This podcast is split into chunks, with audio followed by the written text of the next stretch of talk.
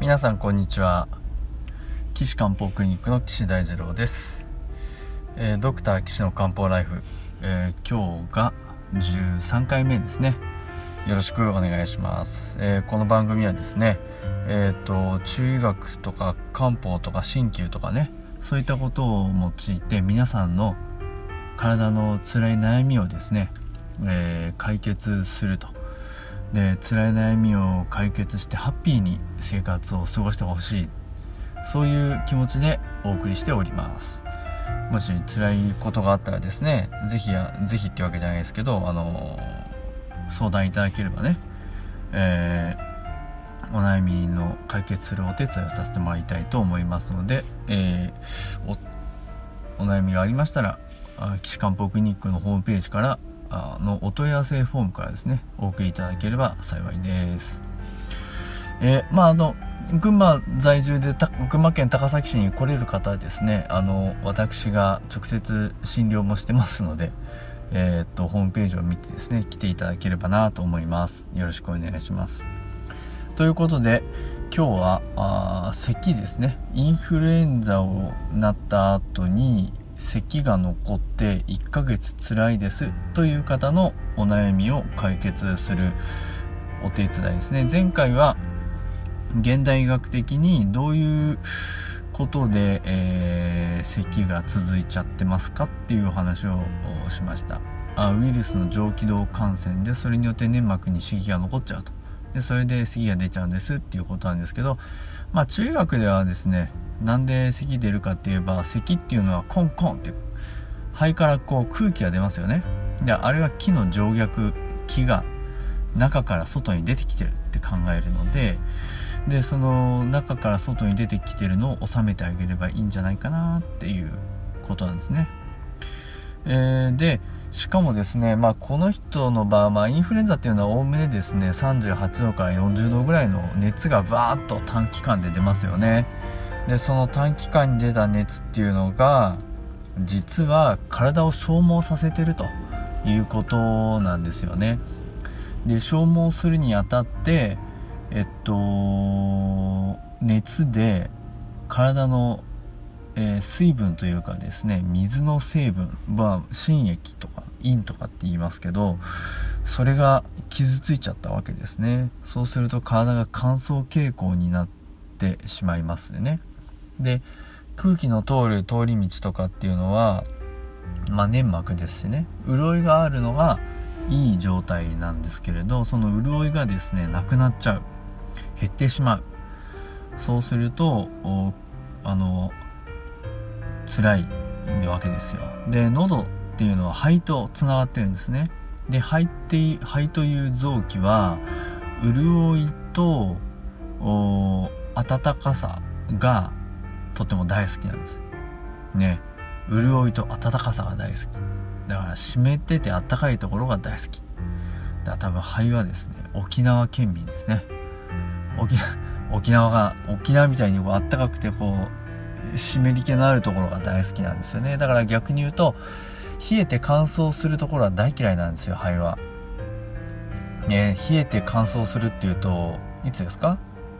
わかります？冬ですよね。冬になると冷える。乾燥する。この両方がダブルできますね。前以前お話しした邪邪という概念で考えると患者とそうじゃ乾燥のそうですね。そうじゃ。に弱いですね。で冬だけじゃなくて秋になるとあの乾燥してきてそうじゃが乾燥した時期になってくるわけなんですね。でそうするとねやっぱり肺っていうのは乾燥が苦手なのでコンコン咳をしたりあの秋になると調子悪いですっていう方はやっぱりね咳が出ちゃう人多いですよね。えー、ということで肺はそんな性質があるので肺と関わりがある鼻とか喉っていうのはその乾燥が弱いと。で熱が出ちゃってその熱で体の潤いとかあ水分とか陰分っていうのが傷ついて乾燥傾向になっちゃってまず具合悪くなってますよっていうのは一つですね。で乾燥がっていうかあの湿り気がねなくなったせいで空気が上に上がっちゃって、えー、なんていうんですか咳がコンコン木木の静脈があって上に上がってしまうという状態なわけですね。イメージとしてはですねまああの、えー、西部劇で乾いたテキサスの砂漠の、ま、あの上をこうなんかゴミがこうコロコロ転がってるみたいなねあんな状態になってしまっているわけですからそしたらですね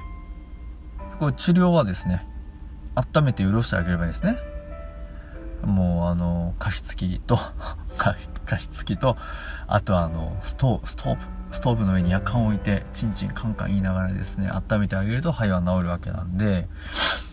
でその潤いを与える生薬としてはですね例えば爆問堂とか天文堂とか、まあ、そういったものを使ったりあとは蜂蜜をね、えー、使ったりするのもいいんじゃないかなと思いますね。で空気の気が上に上がっちゃったのを下げるためには前回便秘のところでも出てきましたけど肺の気を下げてあげないといけないので、えー、強忍って言ってですねえー、あんずの種の中身ですね。杏仁豆腐ですね。杏仁豆腐の杏仁です。えー、っと杏仁の香りをつけたリキュールもありますね。えー、お酒ですけどまあそれもあったりしますけど。であんずの種を使ったりもしますしあとはそれとバランスを取るために肺の木がこう周りに発散してしまうのを修練って言ってギューって引き止めるためにゴミ死なんていうねお薬を使ったりもしますね。そんなことでえー、っと漢方薬使うと多分この咳が出ちゃうのよくできます。でしかもですねこの人夜寝て布団の中に入ると余計出るんですよね。で夜っていうのは陰か陽かって言えば陰ですよね。陰の時間。で水分っていうのは冷たい。ね冷たいから陰か陽かといえば陰なわけです。で陰が傷ついてるからやっぱり陰の時間に症状が出るのでやっぱ陰の治療をしてあげないといけないなというのがこの治療の咳をね止めてあげるところ治療方法になりますね。あとはですねえっ、ー、と合谷あ針の話ですけど合谷っていう経絡があって、まあ、すっごい超有名なところなんであのインターネットで調べると出てきますけど合谷っていうのは合格の合に谷って書いて合谷って言いますけど手の甲の、まあ、人差し指と親指の中手骨えっ、との、えー、交点付近にあります。まあこれちょっとねググってあの探してみたらいいと思うんですけどここは、えー、退院背景の経絡であの上の症状を取るのに非常に上半身のね症状を取るのに非常にいいのでまあここですね。まあ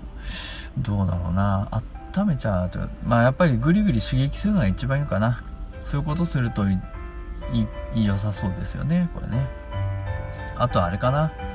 あの新ル中のものも良さそうですね。潤いもあのー、甘みでね潤いもつきますので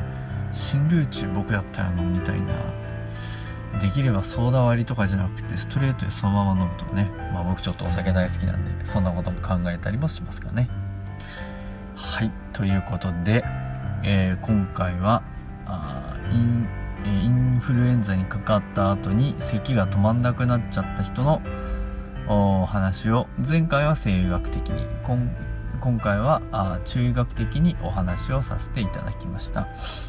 えー、咳もいろいろなパターンがあるので全部がこのパターンに当てはまるわけではないありませんから、まあ、そこのところ勘違いしないでほしいですね、えー、よろしくお願いします。ということでこの番組では皆さんのお悩みを解決するお手伝いをしております。お悩みを解決してほしいという方はあ岸漢方クリニックのお問い合わせのあ岸漢方クリニックのホームページのお問い合わせフォームでお送りください。URL は高崎漢方 takasaki.jindo.com です。kanpo.jimdo.com です。それでは皆さんまたお会いしましょう。さようなら。